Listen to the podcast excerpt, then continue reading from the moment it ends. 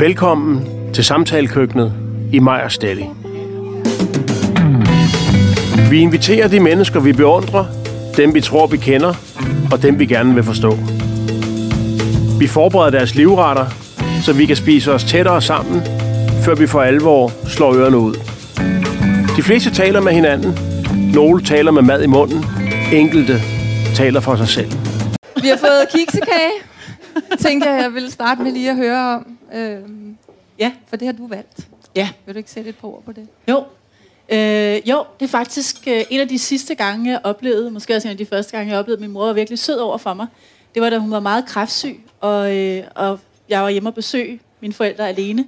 Det har været i sådan 2014 eller sådan noget, og Annette, min kone, som jo også er med i aften, var ikke med ved den lejlighed, for hun var ikke velkommen hos mine forældre. Øh, og så sad vi så der, og så havde min mor lavet kiksekage til os, fordi hun kunne huske, at jeg havde været så glad for det, da jeg var lille. Øh, så der sad vi så med palmin og hele halvåret og spiste det der. jeg kan ikke sige, at jeg egentlig havde fået det i de mellemliggende år, øh, og jeg kom til at tænke på, hvor godt det smagte. Så øh, derfor tænker jeg, at det skulle vi da have, for det var ikke noget, jeg selv ville finde på at lave. Øh, så derfor men det var lidt mærkeligt, og jeg var ikke helt sikker på, hvordan det gik sammen med det der indiske hovedret. Men jeg håber, at det gik. det smagte bedre end min mors, vil jeg sige. Ja. ja. Og nu er du næsten gået i gang med at fortælle om din historie. Mm. Fordi det talte vi lige om lige før. Øhm, om I må kender bogen. Om I har læst den, alle jer, der er her. Og, øhm, der var en, der rakte hånden op. det, er jo, det er jo ved at være noget tid siden den er udkommet, så, ja. Øh, så jeg tænkte også, at det måske godt kunne være en god idé lige at rise en lille smule af, øh, af historien op igen. Ja. Noget af det, vi kommer til at snakke om i aften. Mm-hmm. Men først, øh, tillykke med lavbærne. Tak.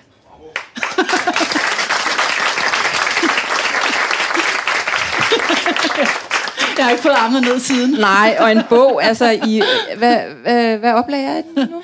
Øh, det er vist 15. oplag nu, tror jeg, så det er 100.000 bøger. Ej, tillykke med det. Tak.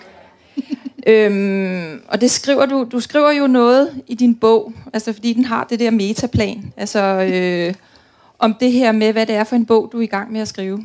Og der skriver du, at du tænker på alt det, min, din bog endelig ikke skal være. Og så nævner du i flæng, den må ikke blive hævngærig, den må ikke blive sentimental, vred, flæbende, bebrejdende, offer- eller martyragtig, bekendende, konkluderende, en nøgleroman. Og så, så, så, så skriver du lidt senere igen, at, at du tog overlov øh, fra dit anmelderjob, afløst alle aftaler, fordi nu skulle du kun skrive på den her bog. Mm. Og så fik du også den tanke, at du frygtede, at øh, du ville skrive kun til dig selv. Altså, ja, tænk ja. nu, hvis du blev glemt, og tænk nu, hvis... Øh... Det var en helt reel mulighed. Jeg har jo ikke skrevet til så mange før, kan man sige. jeg har skrevet mange år. Det er min sjette roman, og det er jo ikke, fordi jeg har haft noget stort publikum før. Men det skulle vise sig, at øh, det var ikke de ord, der kom til at blive hæftet ved den, i, øh, i hvert fald ikke i anmeldelser, og heller ikke øh, dem, der har læst den. Der er masser, der har læst. Du blev ikke glemt. Nej. Overhovedet. Vil du ikke prøve at sætte nogle ord på det, inden jeg sådan lige riser bogen op? Altså, hvad er det, hvad er det for en fornemmelse at, altså, at være undervejs og skrive, og have de tanker, og så stå på den anden side nu med en bog i 15. oplag? Ja, altså jeg, sid, jeg bor faktisk lige rundt om hjørnet herfra, og der sad jeg så, og jeg var virkelig, virkelig bange. Øh, og det var ikke engang så meget at blive glemt, det var sgu mere, at min far skulle finde på at begå selvmord.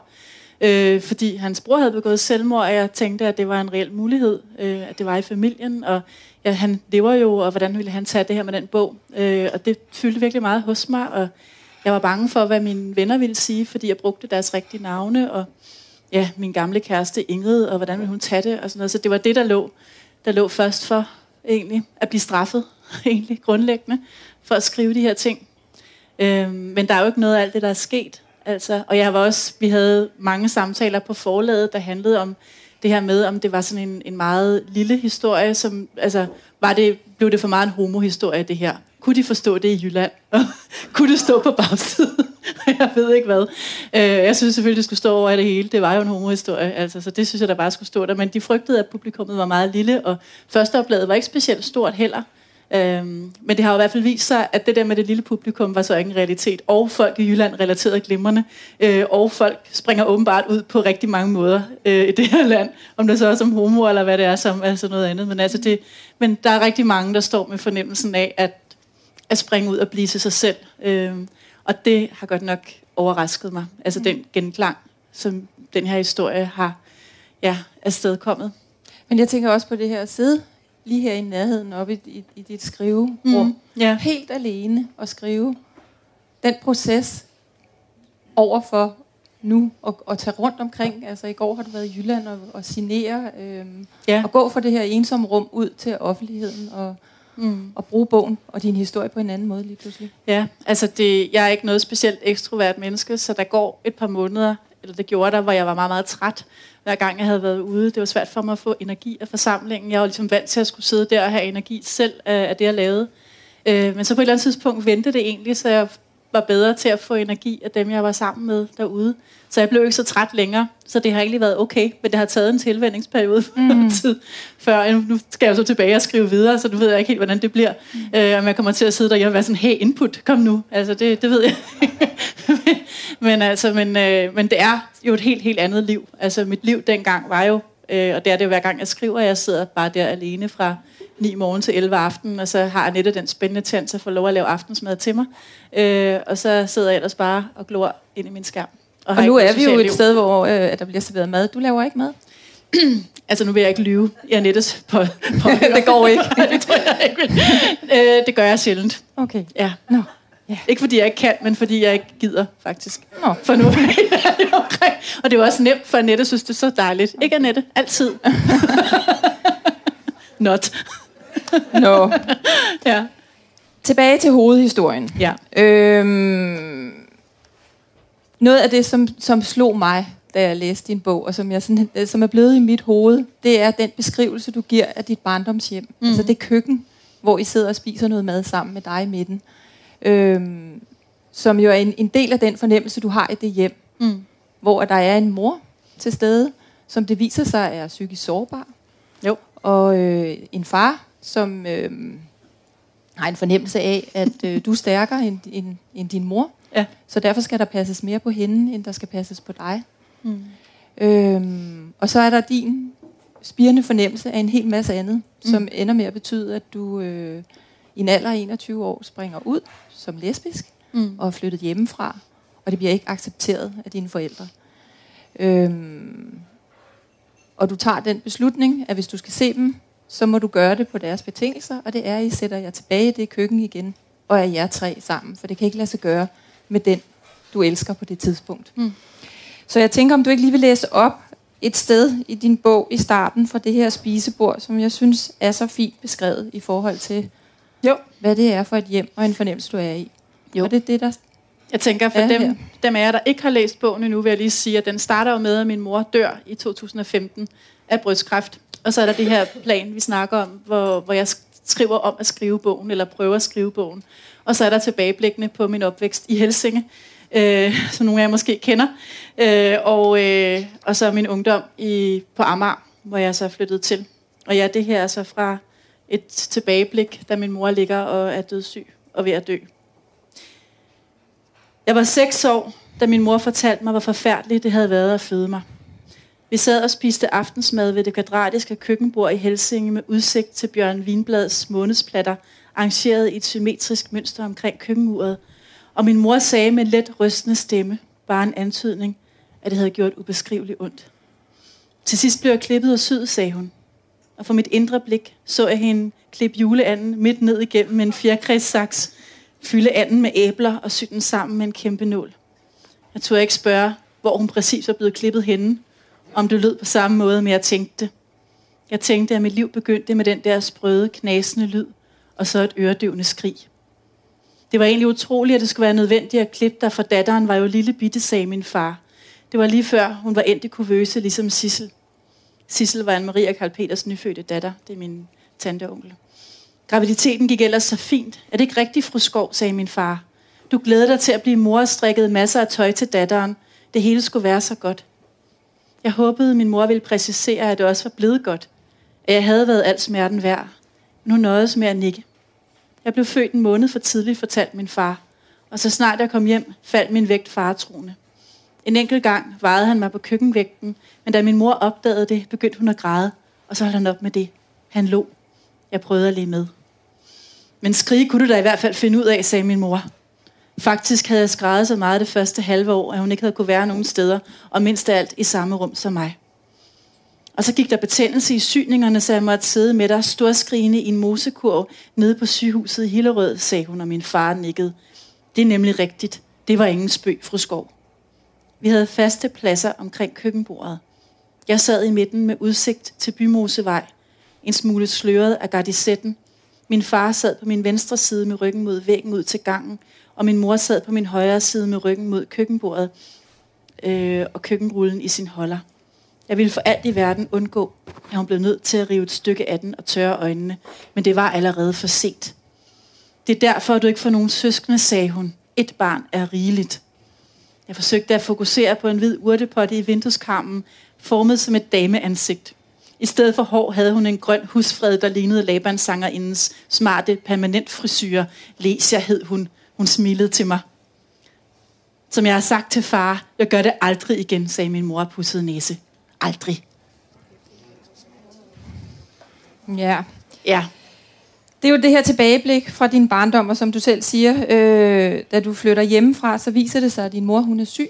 Hun får cancer, Ja. og øh, hun siger, at hun skriver faktisk til dig, at, at, at hun mener, at hun har udviklet cancer af bekymringer og sorg over det, du har forvoldt hende. Ja, jeg fik et, øh, en e-mail med emnefeltet knude i brystet, og det var så, det var så indholdet af den. Ja. Det medfører så, at I ikke ser så meget til hinanden. ja, altså det er allerede inden da, vil man sige, der, der er det jo gået galt. Ja. Ja. Altså knuden i brystet kommer først, da jeg er 27, øh, og inden da har vi slet ikke haft nogen kontakt. Øh, efter det får vi dog en smule kontakt, fordi øh, på det tidspunkt er Annette og jeg lige blevet kærester, og jeg, er lidt, jeg, jeg har faktisk tænkt, at jeg bare vil arkivere den der mail. Jeg har ikke nogen, noget behov for at se dem. Annette siger, hvad hvis hun dør? Måske skulle du se hende alligevel. Og så tager jeg hjem til mine forældre en sidste gang på Bimosevej og sidder omkring det der bord, og så får jeg så hele historien igen om, at det er min skyld, hun har kræft. Mm. Ja. Og så går der 15 år, og så bliver hun terminalsyg. Ja, det gør og, der ikke helt 12. øh, 12 år. Nå ja, øhm, super vigtigt i den her sammenhæng.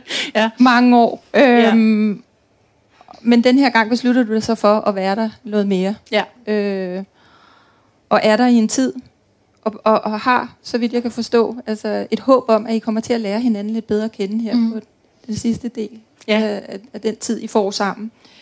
Og øh, du prøver at gennemskue de behandlingsmuligheder, der er, og hjælper hende med den Ja, ja. i den tid. Øhm, og tænker, at det måske kan gøre, at hun åbner op. Og så, så beskriver du på et tidspunkt, at du ser et smil på hendes læber, et smil, du, du nærmest aldrig har set før, gennem hele din opvækst, øhm, hen mod slutningen. Men du finder aldrig ud af, hvad din mor hun gemte på, Nej, eller hvem hun egentlig var. det gjorde jeg ikke. Nej. Og så tænker jeg, om du lige gider at læse et citat mere fra, det, fra dit barndomshjem, øh, inden jeg vil stille dig nogle spørgsmål om, hvad det har haft af betydning for dig. Ja. Og det er på side 187. Der.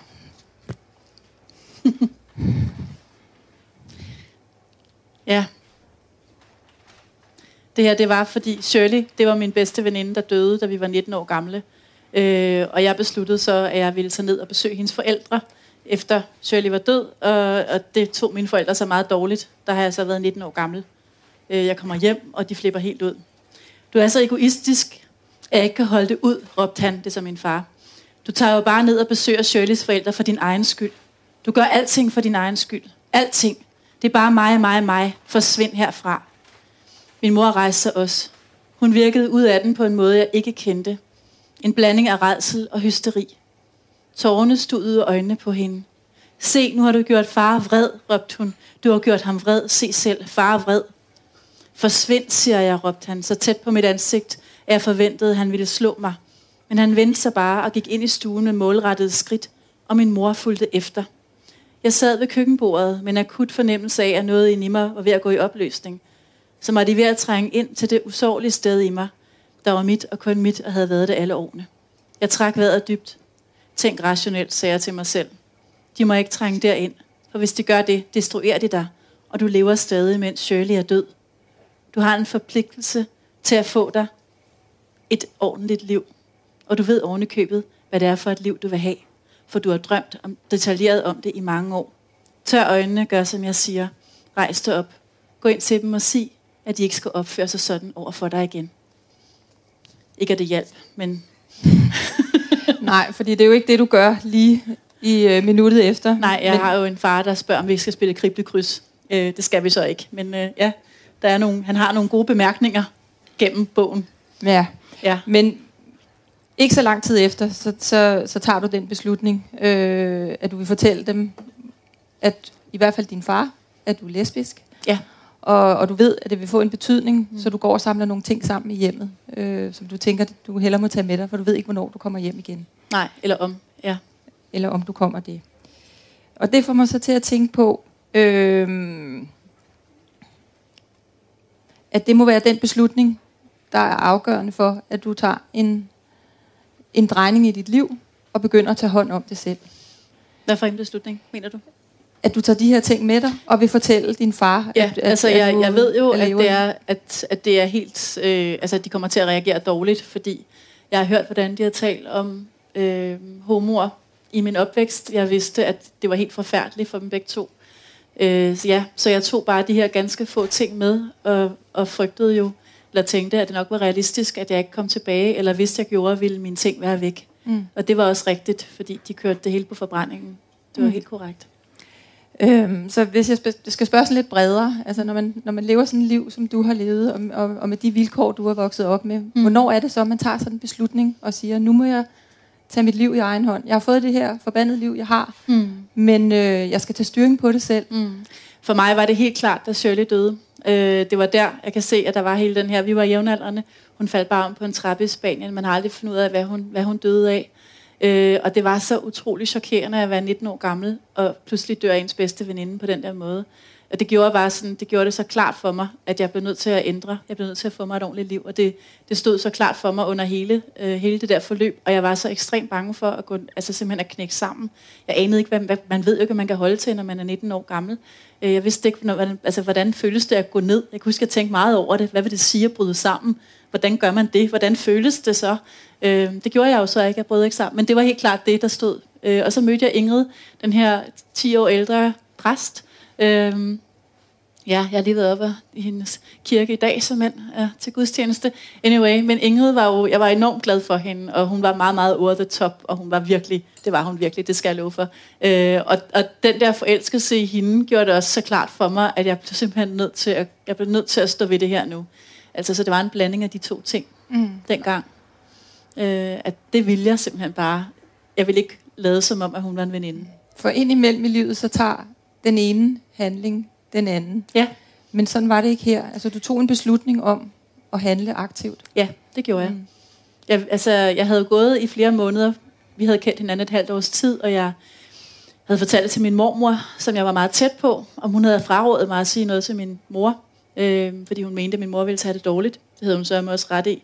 Øh, så der gik et par måneder fra, jeg tror tre måneder fra, jeg havde fortalt det til min mormor, til jeg besluttede, at det måtte jeg så, uanset hvad, altså, hvordan min mor ville reagere, så skulle hun vide det. Mm. Ja. Så du er jo sådan et, et, øh, et levende eksempel på sådan en menneske, der er i stand til at ændre sit liv. Og, øh, Det har jeg og gjort. tage en styring og tage det i egen hånd. Ja, det har jeg.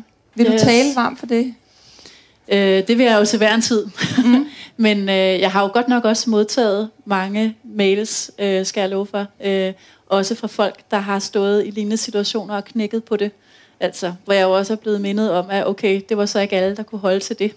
Øh, til den form for modstand. Og, og det, der helt konkret skete, det var jo, at min, min mor ville dø øh, Øh, efterfølgende. Og at min mormor, som jeg, jeg var så utrolig glad for, ville også dø som en. Eller det ville hun ikke, men det var hun så, fordi min, jeg kommer fra en familie, hvor man styrer hinanden med, med dårlig samvittighed, og folk er hele tiden lige ved at dø af et eller andet. Min mormor var så siden hun var 40 ved at dø af sit dårlige hjerte. Øh, hun døde så, da hun var 98 og noget helt andet. Men hun var, hun var på dødens rand virkelig mange gange, især når hun ikke fik sin vilje, eller hun kedede sig, øh, og der ikke havde været nogen på besøg i lang tid. Så blev hun indlagt. Så det blev hun selvfølgelig straks, da det her skete med mig. Øh, så hun rapporterede tilbage til mig hele tiden. Din mor siger, at hun ligger derhjemme, og hun har ikke nogen datter længere, og hun vil bare dø. Og jeg har det også virkelig dårligt med, med hjertet. Og så næste dag, jeg ligger nu på Kolding sygehus, og det er meget kritisk. Så stod jeg ligesom der, både med en mor, der var ved at dø, og en mormor, der var ved at dø, og følte, at det hele var min skyld. Øh, og det er sådan, kvinderne har styret stor held, vil jeg sige, generationer, det der med, at, at man, man, man styrer med skyldfølelsen. Ikke? Øh, og det vidste jeg egentlig godt, men øh, ikke desto mindre, så, så følte jeg den jo. Og hvis ikke man kan dele med det, for jeg tror, at rigtig mange familier øh, er styret på den måde, hvis ikke man kan holde til det, så knækker man jo fuldstændig. Og hvad er dit bud på, at du kunne det? Jeg var rasende, altså. Øh, og det var jeg egentlig i mange år. Altså det var, og det må jeg bare sige, jeg taler varmt fra, for raseri, kvinders raseri, for jeg overlevede jo på at være vred. Øh, det var da sørme godt, jeg blev det. Altså hvis jeg, havde, hvis jeg var blevet dybt ulykkelig og havde vendt det indad, så var jeg jo blevet selvskadende eller deprimeret. I stedet for havde jeg bare den der, den der visualiserede følelse af at tage en knytnæv og banke den gennem en mur. Altså sådan havde jeg det bare i overvis. Øh, og den kraft, som jeg egentlig synes er virkelig konstruktiv øh, på alle mulige måder, og som jeg da sandelig bruger i dag, også når jeg skriver, hvis der skal noget smæk på sproget, og man skal have en rytme, så skal man være, ikke være rasende, men man skal have noget kraft, kan man så kalde, hvad man vil. Øh, så det er mit bud. Og så fandt jeg feminismen, det var sørme også godt. Øh, der var der sørme brug for en eller anden form for overbygning på, hvad det var for et vanvid, jeg havde oplevet derhjemme. Så hele den der sådan, normalitet, og hvor tyk den havde været, og altså, mande- og kvinderoller, og jeg ved ikke hvad, det var, det var jo det, jeg blev bevidst om. Og den der overbygning gjorde det meget lettere for mig, at ligesom på en eller anden måde få en distance til, hvad der var foregået, og en eller anden analytisk beredskab øh, til, hvordan man også kunne se den her situation, som jo var homofobi. Ikke? Mm. Og det er jo da du læser på universitetet, ja. at du, øh, du kilder dig ind på, at du vil læse feministisk litteratur, mm. og nærmest selvstuderende. Jo, det er klart. Ja, der var ikke så meget på litteraturvidenskab ja. og den slags. Ja. Ja. Så du fandt den, den fandt ikke dig, den litteratur? Øh, nej, den, den, den var ikke lige frem det, man læste på litteraturvidenskab på det tidspunkt. Mm. Men jeg fandt hen til det, øh, og synes, at, øh, at det var super meget mere relevant for, for mit liv, og hvad, hvad jeg interesserede mig for, gik, ind, gik all in på at læse den slags. Ja. Mm. Mm. Ja, så tænker jeg også lidt på, jeg hørte et, øh, et program med Susanne Brygger for nylig. Hun har jo også levet med en mor, som har været psykisk sårbar, mm. som har præget hende, og som hun siger, hvis vi lever et langt liv, så har vi jo mulighed for selvudvikling. Og det har givet mig en særlig stamina at skulle være min egen mor og far. Og det kan godt give vitalitet og livsmod at leve og, og få den begyndelse. Mm. Kan man tale om det i dit tilfælde? Kan du genkende det? Ja, men øh, jeg vil da til hver en tid have foretrukket at have øh, end mor og far. Jeg synes, hver gang jeg sidder, så tænker jeg, altså, nu har jeg været på sådan en turné her, øh, sådan noget signeringsnød, ikke? og i, i går min redaktør kørte mig, hun har en virkelig sød datter. Øh, vi spiste frokost med hendes datter, hendes datteren er 24 og bor i Aarhus.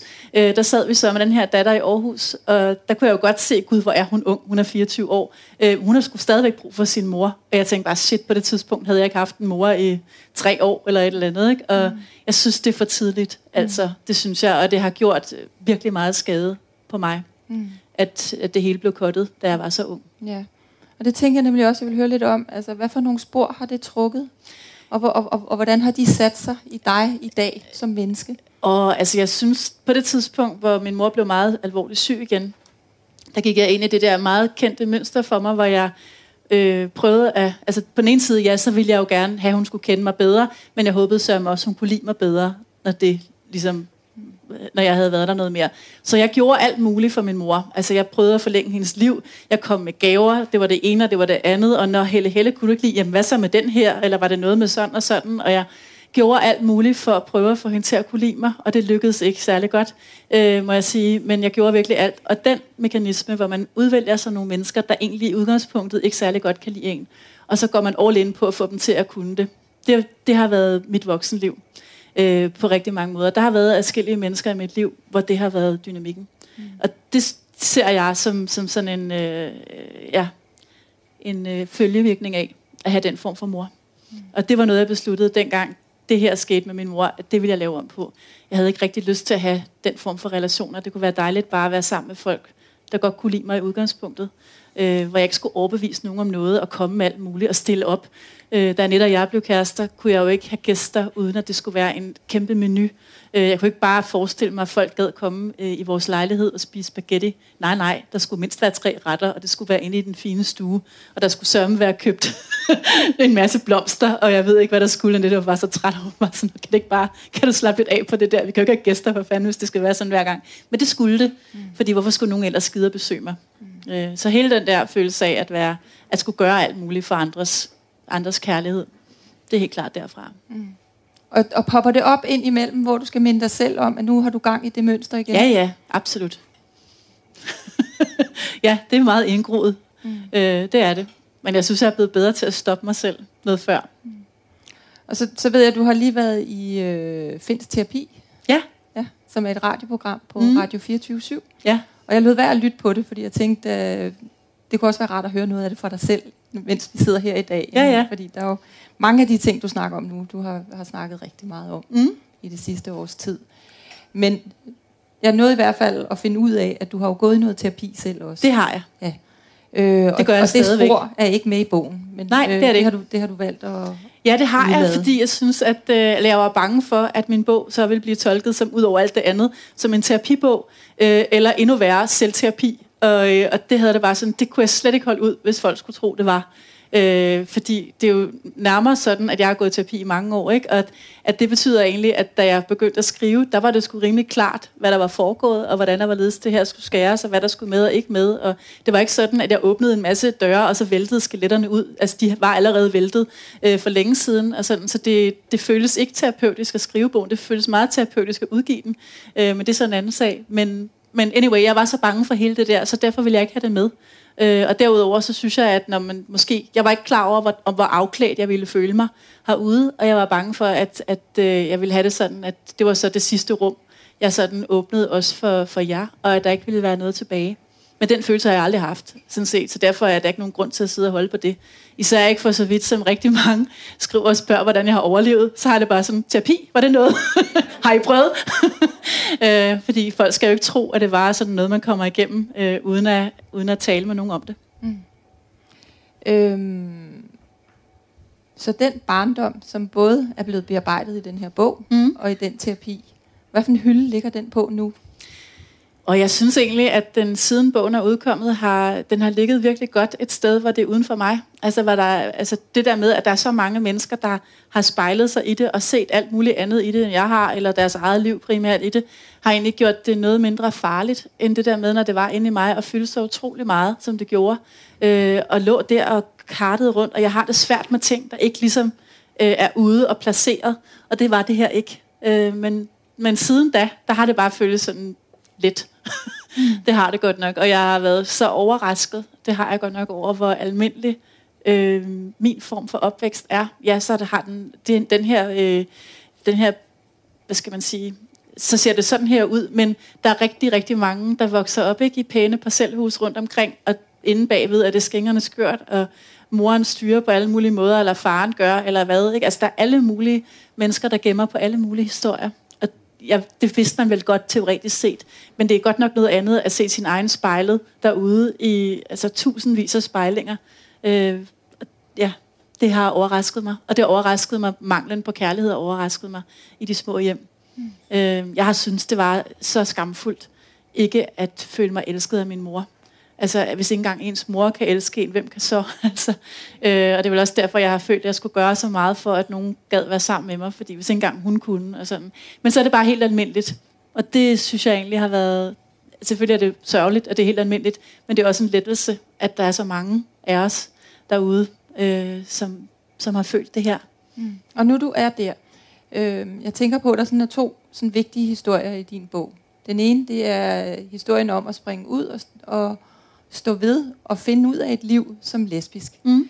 Øh, som jeg både har læst og ret overvist om, at du også har skrevet, fordi at det kan hjælpe andre til at, øh, at finde noget, noget vitalitet og noget kraft i det. Det er mm. den ene side af din historie. Ja. Den anden del, det er at leve med en mor, øh, som du ikke fornemmede var i stand til at vise din, sin kærlighed. Jeg tror ikke, hun havde så meget af det.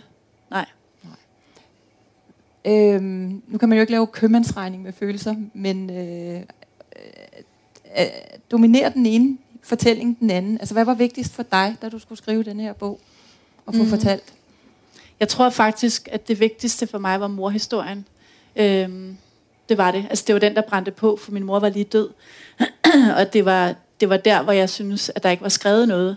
Øh, jeg, jeg var så utrolig vant til, at når jeg mødte folk, så sagde de, jamen selvfølgelig, ligesom du også lige var ved, selvfølgelig elskede din mor dig. Eller sådan, ikke? Altså, selvfølgelig, altså, der, man, har, man tager for givet, at, at der er noget kærlighed et sted, at det bare ikke kommer ud. Men, men realiteten tror jeg egentlig var, at den kærlighed var der ikke. At der var ikke noget at komme ud. Der var ikke nogen. Altså, øh, og det er der for så vidt heller ikke fra min far. Så det er ikke sådan, at han pludselig har vist sig som den store øh, kærlige far heller. Altså, så den der fra, det fraværet øh, havde jeg ikke læst særlig meget om. Så var det sådan nogle, øh, det ved jeg ikke, eventyr eller sådan noget. Men ikke, ikke i, i, i den her form. Og selvfølgelig var homohistorien vigtig, men jeg troede primært, at homohistorien var sådan til skræk og advarsel fra, for kommende forældre, eller, eller folk, der, der havde børn, som ikke var sprunget ud nu. Jeg vil gerne have, at folk skulle tænke sig om, inden de behandlede deres børn, som jeg var blevet behandlet. Øh, jeg, var ikke, jeg var slet ikke klar over, at den kunne tolkes på alle de her måder, alle de her forskellige former for udspring. Øhm, ja, fordi ja. jeg tænker, øhm, altså du, din bog hedder jo også Den, der lever stille. Altså, mm. det, er jo, det er jo et hjem, hvor man helst ikke skulle... Øh, komme med en meget rød læbestift på og en stram kjole og, og fortælle, hvad man tænker og føler, nej, og debattere nej, nej. I, øh, i offentligheden og, og skrive af hovedstolen. Øh, vise det beskidte vasketøj. Øh, så du har jo gjort noget helt, helt andet end dine forældre. Mm. Hvad hvis det havde vist sig, at du var sprunget ud som jord- betonarbejder eller kommunist? Havde det fået den samme betydning? Altså noget, der adskilte sig så markant for det liv, dine forældre levede bag gardisette-gardinerne i Helsinge? Ja, altså jeg tror egentlig, at uanset hvem jeg var kommet med, havde haft med hjem, så havde det været forkert mm. øh, i en eller anden udstrækning. Øh, jeg tror overhovedet det, at jeg tillod mig at blive voksen og flytte hjemmefra, var et problem. Øh, og ja, hvis jeg havde vist mig at ikke at være akademiker, men at ville være ufaglært et eller andet, så tror jeg også, det havde været forkert. Øh, de ville jo styre det hele. Mm. Men det her var dog, vil jeg så sige, øh, det værste, de kunne forestille sig. Det var det. Øh, det havde sikkert været værre, hvis jeg havde været transperson, men det tror jeg slet ikke, de havde. Den var uden for fatteevne. men det der var, altså som det vendte sig jo i min mor, og det vidste jeg jo godt. Det havde hun jo fortalt mig en helt barndom. Ja. Hvad havde hun drømt om? Og hun havde jo drømt, tror jeg, om en, en, øh, en datter, der lignede hende selv øh, rigtig meget, øh, som var introvert, og som var øh, bange for andre mennesker. Altså, de, vi kunne blive enige om, at andre mennesker var nogle idioter primært, tror jeg øh, og som flyttede tilbage til Helsingen. Altså, jeg kan sige det her i stort detaljerigdom, fordi min bedste veninde Maria og jeg har ofte siddet, da vi var i 20'erne, og snakket i detaljer om, hvordan vores forældre ville have, at vi skulle være. Og det var så noget at flytte tilbage til Helsingen, få et job på biblioteket, øh, og et eller andet halvtidsjob og to børn. Og, altså, det var meget klart, det var den historie, der skulle... Mm. Men jeg ved ikke engang, om det var min forældres drøm med de der børn. Øh, jeg tror slet ikke, deres, deres drøm var egentlig at blive med at være 18 år gammel, tror jeg. Eller 15 eller sådan noget. Hvorfor blev det ikke sådan? Ikke at du skulle blive ved med at være 18, men... Øh, hvad skete der for det? Meget mystisk, men, men mere det, altså hvad, hvad, hvad, jeg tænker lidt over ind imellem, altså når der sker så nogle store clash i familier, at man bliver til noget helt, helt andet, end ens forældre øh, har gået og planlagt, og ja. har øh, viftet ud i, i generne til at øh, at det, det skulle gå sådan. Hvorfor kom du til at skille dig så meget ud ja, for dine forældre? Det ved jeg heller ikke. Altså, det, var, det var jo meget klart tidligt for mig, at jeg ikke var interesseret i det liv. Øh, derudover, at jeg, at jeg helt klart var mere interesseret i piger, og at, øh, at der ikke var nogen forening af de her ting på nogen som helst måde, og øh, at jeg ville skrive bøger, var jo klart. Og det var heller ikke ligefrem noget, der var værdsat hjemme hos mig. Jeg kommer ikke fra en akademisk hjem på nogen måde. Mine forældre synes, det var meget mærkeligt, det der foregik. Øhm, så jeg tror bare, at der var ikke nogen steder, hvor jeg kunne se mig selv i det. Og jeg, jeg ved faktisk ikke andet end det. Fordi jeg havde jo ikke nogen, jeg var jo ikke eksponeret for nogen, der var forfattere, eller akademikere, eller boede i København. Jeg havde aldrig været i en lejlighed i København, før jeg flyttede hjemmefra. Altså, det var ligesom der, det var. Der var ikke nogen billeder, men ikke desto mindre havde jeg alle mulige billeder i hovedet af, at jeg skulle bo på Amager og sidde og skrive en toværelses lejlighed øh, og alt muligt skulle jeg der. Og sådan noget. Jeg havde meget klare, en meget klar visualisering af, hvad for et voksenliv jeg skulle have, på trods af, at der ikke var nogen forbilleder. Føler du dig som et forbyttet barn? Ja, det gør jeg. Og jeg havde, altså nu har jeg åbenbart, kan jeg forstå på min, en af min fars søstre, ringede og sagde, at hun faktisk havde et billede af min mor gravid. Det er jeg meget glad for at høre, for jeg har aldrig set et billede af min mor gravid. Og derfor forestillede jeg mig op gennem øh, min barndom, at jeg var et adopteret barn og nu vil det snart vise sig, og nu vil min rigtige mor komme, og far også i øvrigt, øh, fordi det her kunne jo, det måtte bero på en misforståelse på en eller anden måde. Ja, øh, og skrev i mange af mine bøger, øh, jeg skrev øh, sådan øh, manuskripter fra jeg var meget lille, og, og sådan nogle små hæfter med, med, med bøger, altså den tegninger og, og tekst, der var det meget ofte forbyttede børn og, og forældreløse børn, og sådan nogle, jeg skrev om. Det var helt klart det, jeg følte mig som. Hmm. På trods af, at jeg ligner min mor ganske meget, fra hun var helt ung. Sådan ja. rent fysisk. Ja, rent fysisk, ja. ja. Og hvornår vidste du, at du var så anderledes end dem? Kan du huske at sidde inde på dit værelse lige pludselig og tænke, den er jo rivende gal. Jeg hører slet ikke til her. Ja, altså jeg kan huske, at, øh, at det var meget tydeligt for mig, da vi fik computer derhjemme, øh, og jeg sad der med det der blå Word Perfect skærm, så nogle af jer måske kan huske fra way back, ja, hvor jeg sad der og skrev øh, min første bog, øh, eller det var det jo ikke en bog, det blev aldrig udgivet, men det her første manuskript, der havde været 13, øh, og det føltes som at træde ind i en helt anden verden, som ikke havde noget som helst med det der Helsing at gøre, og vide, at den her verden var så meget mere min, end det derude. Øh, der kan jeg huske at tænke, fuck, det her er jo helt Altså, og jeg sagde til mine forældre, at jeg vil være forfatter, og de var bare sådan, nej, nej, nej, altså, det vil du ikke. Du vil være journalist, eller hvad vil jeg være, ikke? eller et eller andet. Jeg vil være akademiker på en eller anden måde. Du vil være kantpolit. Øh, det vil jeg så på ingen måde. Jeg kan bare huske, jo mere jeg skrev, jo klarere blev det. Det der med, at jeg, åh, jeg hørte til et helt andet sted, og jeg ville noget helt andet. Øh, så det var egentlig den første følelse. Og så var det der med at skabe, så skabte jeg jo bare mere og mere min egen verden. Min egen, mit eget univers derinde. Mm. Og hvis vi så vender bøtten Øhm, på hvilke måder minder du om dine forældre? Hvad, hvad går du i dag og sådan godt kan se og føler dig selv lidt i nakken og sige, det godeste, det kunne min mor øh, også have øh, gjort? Nå, altså jeg vil faktisk sige, at jeg minder nok mere om min far på nogle punkter. Øh, min far er utrolig glad for skemaer og orden, øh, Excel-ark og symmetri og sådan noget. Og det er jeg også. Mm. Øh, hvis jeg skal begribe noget, øh, også kompliceret følelsesmæssigt, så passer det mig virkelig godt at lave et schema. Øh, sådan få styr på det på en eller anden måde. Det er, er meget mig på den måde. Øh, så på den måde. Men min mor, der er det mere sådan en... Altså der tror jeg, jeg identificerer mig mere med hendes øh, stil fra den gang, før hun mødte min far, da hun havde god stil. Øh, for hun var glad for øh, sådan, øh, sådan lækkert 60'er tøj, og hun var sådan glad for makeup og sko og tasker og smykker og sådan nogle ting, som jeg parfume, som jeg også er. Øh, og det var egentlig også det eneste sted, hvor jeg kunne connecte med hende, viste sig de sidste par år, hun levede. Hver gang jeg var på besøg, ville hun prøve mine sko. Og selvom hun ikke kunne gå i dem, fordi hun havde kraft i ryggen. Øh, hun ville altid prøve dem alligevel. Og, og sådan kiggede på mig, kunne jeg se og min ringe, og synes, de var meget store. Men altså, hun var dog interesseret i en eller anden udstrækning. Der var altid noget galt, men, altså, men stadigvæk. Øh, så sådan noget, der, der ligner jeg min mor dengang. Mm. Men, men, øh, og så kunne jeg, vil jeg sige, at jeg havde klart en, en rem af huden i forhold til den der angst, som min mor havde i udbredet grad for andre mennesker. Frygten for, at ingen kunne lide hende. Øh, at, at min mors sådan, øh, skal man sige, hendes løsning på det problem var så overhovedet ikke at møde nogle mennesker og bare trække sig helt tilbage i sig selv. Og min var egentlig, da jeg flyttede, at jeg gik jo ud i det og prøvede at få venner, og det var ikke særlig, altså det var svært for mig, og jeg vidste ikke, hvordan man gjorde, og og jeg havde også en frygt, når jeg holdt foredrag for, at dem, jeg sad overfor, nok ikke kunne lide mig. Hvad skulle jeg gøre ved det? Og der var også en reel frygt, fordi jeg jo også havde den her feministiske profil, så der var jo alt muligt chance for, at folk var uenige med mig og sad sådan her og var sure. Øh, så jeg havde også bragt mig selv i en position, hvor, hvor, hvor folk også var kritiske. Øhm, og det gjorde egentlig, at jeg stod og var ret angst, når jeg skulle holde foredrag for, hvordan jeg blev modtaget. Mm. Øh, det var noget, det jeg arbejdede med i den her, den jeg snakkede om, den her terapi på et tidspunkt. Jeg tænkte, det ville jeg, det ville jeg gerne have, at jeg skulle være anderledes.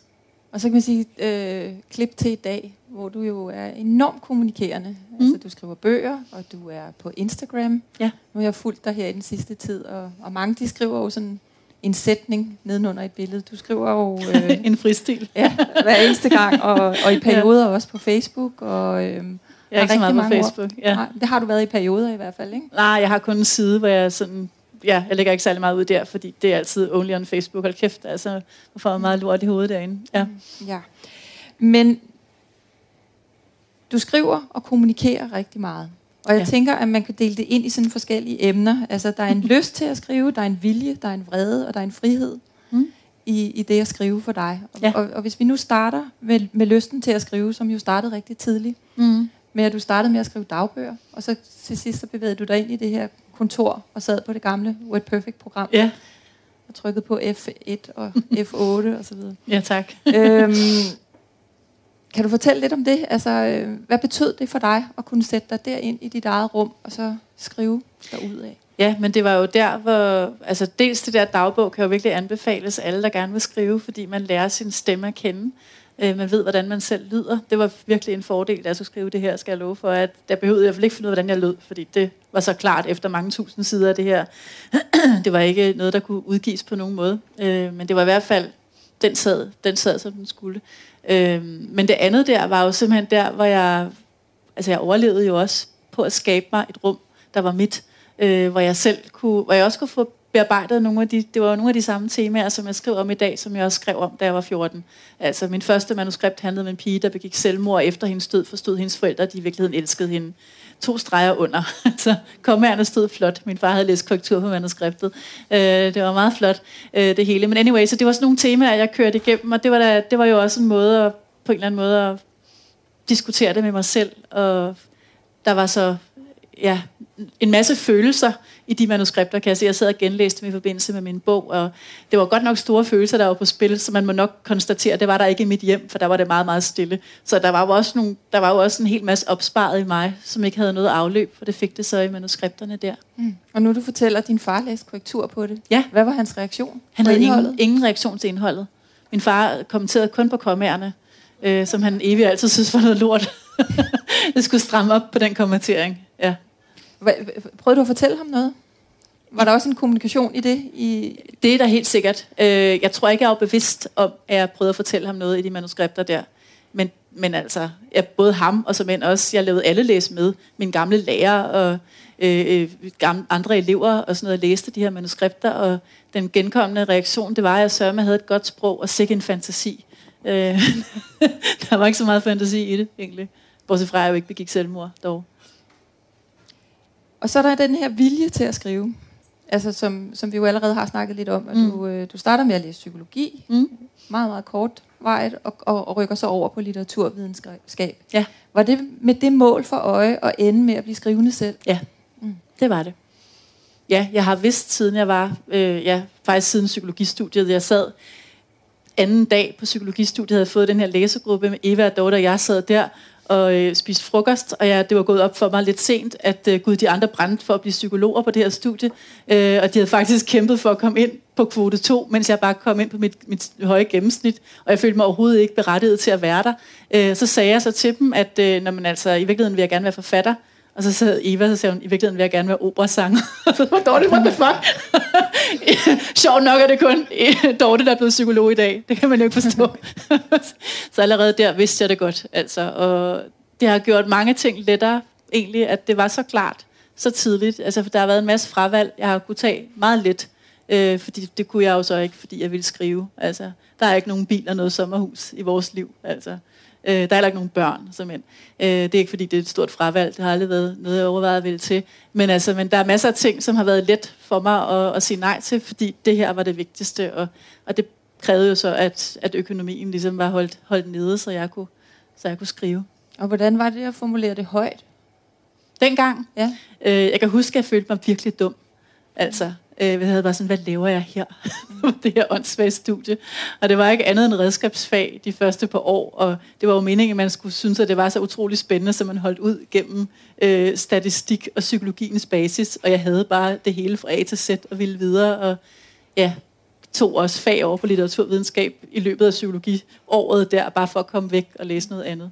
Men ja. da du kommer over på litteraturvidenskab, det er jo, det er jo øh, altså meget højpandet, det, eller det er i hvert fald øh, det, det er litteratur, som man mange ikke våger at komme i nærheden af, og så sætter du dig ned og siger, at, at du, har faktisk tænkt dig at skrive selv. Ja, jeg tror ikke, jeg har så mange at sige det til på det studie, for jeg havde ikke rigtig nogen venner der. Så okay, no. det holdt jeg for mig selv. Jeg holdt bare op med at komme der. Mm. Øh, og så sad jeg var derhjemme, og så tog jeg mine eksamener, som jeg skulle, og læste nogle helt andre bøger, end dem de andre læste. Der var jo kun, man læste kun døde mænd på det studie. Øh, det sagde mig ikke så meget. Så, så jeg læste bare nogle andre bøger, og ja, på den måde, så havde jeg ligesom mit eget liv. Mm. Okay. Og så er der den her vrede, du allerede har talt noget om, og mm-hmm. som mhm. du, jeg også har læst mig frem til et sted, siger du, men vreden genkender i forhold til de feministiske øh, skribenter. Ja. Og jo mere jeg læste, jo klarere stod det for mig, at der var andre måder at være en rigtig kvinde på, end den, jeg var blevet præsenteret for indtil nu. Mm. Den vrede, altså den som drivkraft, altså du, du fortæller om den i forhold til at, at våge pelsen, i, i forhold til din familie. Ja. Men den har jo også noget at sige som drivkraft, når du skriver. Ja, det har den. Det har den, tror jeg, for alle forfattere. Jeg kan ikke forestille mig at kunne skrive en bog, hvis ikke der er, man kan kalde det bare en kraft bag ordene. Altså, så kan man kalde det vrede eller hvad, men altså, der er jo brug for en fremdrift af en eller anden art, hvis ikke læseren skal gå fuldstændig død i den der, på en eller anden side, ikke? så skal man jo hives ind i bogen. Øh, og det er ret sjovt. Det er faktisk det hyppigst stillede spørgsmål til min foredrag. Næste efter, om, ej, der er to. Det ene er, om øh, jeg ikke har fået nogen børn, fordi jeg har haft den her lavsige opvækst. Øh, svaret er nej, det er ikke derfor. Og det andet, det er, om jeg stadigvæk er vred. Så bare er det et kæmpe tema. og svaret er ja. Selvfølgelig er jeg vred. Hvem ville ikke være vred, hvis de læste avisen? Altså, øh, det bliver man jo jævnligt, og det synes jeg kun er godt. Øh, det synes jeg, og jeg synes simpelthen, at, at der er mange flere, der skal være i kontakt med det. Altså, det så må jeg når sige. du øh, starter på et kapitel derhjemme, så, så starter du motoren og, og får den følelse hele vejen ind i kroppen? Nej, det gør jeg nu ikke. Eller hvordan, Nej, hvordan fungerer ikke. den for dig? Nej, altså det, det er sgu mere noget med, at det kommer til mig, når jeg sidder i en scene, så kan jeg jo mærke det. Øh, og det er ikke altid, det fungerer. Det er ikke altid, at scenen skal have den der kraft. Nogle gange skal det jo også være roligt, så er det jo ikke noget, jeg skriver det, som om der øh, står en og sparker det i røven. Altså så skal det jo være lidt mere sådan afdæmpet, og så fungerer det ikke. Øh, men, men når jeg sådan er i det rigtige, jeg har lidt sådan PJ Harvey-følelse nogle gange indvendigt. PJ Harvey omkring Stories from the City, Stories from the Sea. Altså bare sådan banket igennem. Øh, det er den følelse, der er. Det er ret fedt. Øh, og så kan jeg nogle gange bare skrive det ned, og så må jeg rette bagefter, fordi det her er, er tydeligvis øh, for langt, eller øh, det, det varer for længe, eller hvad det måtte være. Ikke? Men nogle gange, hvis man er i det der space, hvor, det, øh, hvor man har den der kraft, så er det bare om at få det skrevet ned. Mm. Og, og efterlader det dig roligt? Rolig? Nej, Når du er det gør færdig? Nej, nej, nej. Så det er ikke sådan, sådan en, en daglig katarsis, hvor du sådan, øh, får det hele arbejdet ud? Nej, kunne gør jeg Nej. nej, overhovedet ikke. Øh, nej, nej. Altså, det, jeg, altså, men jeg ser det ikke som en vrede lidt længere på den måde. Jeg ser det som en kraft. Altså, det gør jeg, og en livskraft. Altså. Og det, jeg synes også, det er livsenergi, når man skriver sådan en bog. Det er det, jeg skriver på. Det er sådan, det føles. Så nogle gange kan jeg føle mig tappet. Og jeg har det sådan nogle gange, jeg sidder sammen med Annette, og vi skal spise aftensmad, og jeg har virkelig intet at sige. Jeg har givet alt, hvad jeg overhovedet har til det her manuskript. Øh, og der er ikke, det kan ikke, jeg kan ikke sige noget interessant om det på det her tidspunkt overhovedet. Og det er bare sådan, har du noget at sige nej? Har jeg noget at sige nej? Okay, lad os rejse os. Bare sådan den kedeligste, kedeligste kæreste, nogen nogensinde har set. Altså. Men sådan er det. Altså, så det hele, bogen får det hele. Mm. Øh, og sådan er det altså i lang tid. Det vi kan tale øh, 7-8 måneder, hvor der ikke er til noget som helst andet end det. Og hvor jeg ikke ser ret mange mennesker, og jeg, fordi jeg er sådan et listemenneske, og sådan noget, så har jeg også hver dag siddet og skriver ned, hvor mange anslag har jeg skrevet, øh, og hvad har jeg ellers foretaget mig. Og hvis der så står Maria Vin, øh, og så er der to dage efter, kan jeg se, at jeg har skrevet 0 linjer, så betyder det nok, at Vin med Maria ikke er en god idé, så længe jeg er i den her fase. Øh, og det er, meget, øh, det er meget instruktivt for mig selv, så holder jeg op med det. Altså, så for overhovedet, og jeg har blevet nødt til at gøre det sådan her, fordi så mange penge har jeg heller ikke haft, og jeg har ikke bare kunne sidde og tage øh, et år ud af kalenderen, uden at lave andet. Så sådan for, at det skulle være rimelig sådan, okay, jeg har til syv måneder af det her, og så har jeg taget overlov fra weekendavisen, og så har jeg skrevet, og så har der ikke været noget andet i mit liv. Mm. Og det, jeg, jeg kommer bare til at tænke på, i det, hvordan kan man leve sammen med dig i den periode? altså nu, være, nu du er det jo skal- ikke Annette, vi skal Vil du have Annette på scenen? med i dag, men hvad er dit eget bud? Altså, hvad er det, hvordan kan man Altså, få lov til det? Annette siger, at hun synes faktisk, det er dejligt, når jeg rejser min vej, øh, så hun ikke skal se på det, fordi hun synes, det er så hårdt. Øh, altså, og det tror jeg gerne, det er. Ikke? Jeg sidder bare der og, og, og skriver og skriver, og ja, bliver mere og mere grå at se på. Men øh, jeg tror ikke, det er sjovt. Det, var, det ville jeg da heller ikke synes, hvis det var Annette. Man vil ikke synes, det er sjovt at se et menneske, der ikke, der ikke kommer ud, der bare sidder der øh, i sit eget space på den der måde. Og med den her bog var det så til med virkelig svært, og jeg var så forpint af det. Øh, ja, er det ikke rigtigt, Annette? Det var vel ikke nogen fornøjelse at se på. Annette snakker om, at jeg gennemgik alle mulige faser undervejs. Der var en fase, hvor jeg sad og, og begyndte at spytte vand på Annette over køkkenbordet. Øh, jeg har så meget stort mellemrum mellem fortænderne, så vi kunne se, at man kan virkelig spytte vand på det for gennem det mellemrum. Nå, så det sad jeg så og gjorde over middagsmaden, og Annette tolkede det, som om jeg gennemlevede et eller andet, for dengang jeg var meget lille. det er muligt. Jeg skal ikke kunne sige det. I hvert fald, øh, ud, altså, jeg udviste mærkelig adfærd. det gjorde jeg. Ja. Øhm, sådan, ja, man kunne også have startet der. Altså, hvorfor, øh, hvorfor gør du det egentlig? Altså, ikke det, det med vandet, men øh, jeg tænker mere det her med, altså, hvorfor, øh, den her meget, meget krævende proces. Øh, Jamen, det spørger jeg også mig selv altså, hver gang. Ja, men hver gang så siger jeg, at nu bliver jeg, nu bliver jeg simpelthen journalist ved Weekendavisen åbenbart er det en skæbne værre end døden, for det er ikke sket endnu. jeg tror samtidig er det jo også det der ved, hvad skulle jeg ellers lave, som ville også være så meningsfuldt. Jeg vil sige, med de andre bøger, der har jeg haft det sådan, okay, de er udkommet, de har solgt 5.000 eksemplarer max. Jeg har kigget på det hele, i aften, siden jeg har brugt to år af mit liv på at skrive den her bog, den er udkommet, den sælger det her, det er ikke det værd. Altså, sådan har jeg haft det. Øhm, det har virket meningsløst. Men samtidig så, okay, men så har jeg kunne rejse, så har jeg haft min frihed, så har jeg kunne gøre alle mulige andre ting, og så har det så været det, der gav mening for mig.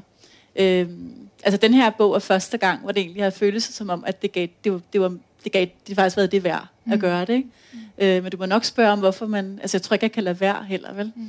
Jeg har jo også så mange historier, jeg gerne vil skrive, der er så meget, jeg er sådan, åh, ja, der er sådan, jeg kan se de der bøger for mig. Altså, jeg kan ikke forestille mig, hvilket, hvilket arbejde jeg skulle have, som ville, som ville være... Det føles som derfor, jeg, altså det, jeg er sat i verden for, at det her. Ikke? Ja. Og det, det hører man jo kunstnere meget tit fortælle om. Øh, ja, at, at, at lige så besværligt det er, lige så lidt kan de lade være. Altså, og, og, ja, og retros, altså det er også det, jeg ved. Retrospektivt ser det bedre ud. Altså retrospektivt kan jeg godt synes, det var helt hyggeligt at skrive den på. Mm. det er muligvis som at føde. Man glemmer smerten, jeg ved det ikke. Øh, men, men altså, mens det står på, er det redselsfuldt. Mm. Så du skulle skrive en dagbog om det at skrive ved siden af, så du havde det sidespor. og det tror jeg ikke, jeg skulle. Man har ikke lyst til at minde sig selv om, hvor forfærdeligt det var. det er meget godt, man glemmer lidt. Øh, og, og, og synes, at det var da egentlig helt hyggeligt at sidde der, og når man sådan er inde i teksten. Og der er der jo også der er jo også noget, der er dejligt ved, når man er helt inde i et manuskript, og man sidder inde i det, og man ikke skal sidde, når man kommer ud af det og læser det igen, og man tænker, gud, hvem har skrevet det, og det er mig, og det kan jeg ikke rigtig mærke det her. Og, og sådan, det føles meget udvendigt, men når man er inde i det, og man har siddet inde i det i 14 dage træk, og man ikke har haft en fridag, og nu på dag 15 klokken 10 om morgenen, og man sidder der, den klassiske musik, som jeg hører undervejs, spiller, øh, vinduerne er åbne, øh, jeg sidder her og kigger ud over Frederiksberg, og er nede inde i manuskriptet, så er det jo altså den der dybe tilstand af at være forbundet øh, med sit eget øh, materiale der, og med sin egen skrift, det, der er det altså virkelig godt. Mm. Men der, jeg, jeg må bare sige, der er lige 100 dage, inden man når dertil. Ikke? ja. Så er der friheden øh, i at skrive. Ja. Den her frigørelsesproces kan man sige meget sådan præcist i forhold til den bog, du lige har skrevet. Mm.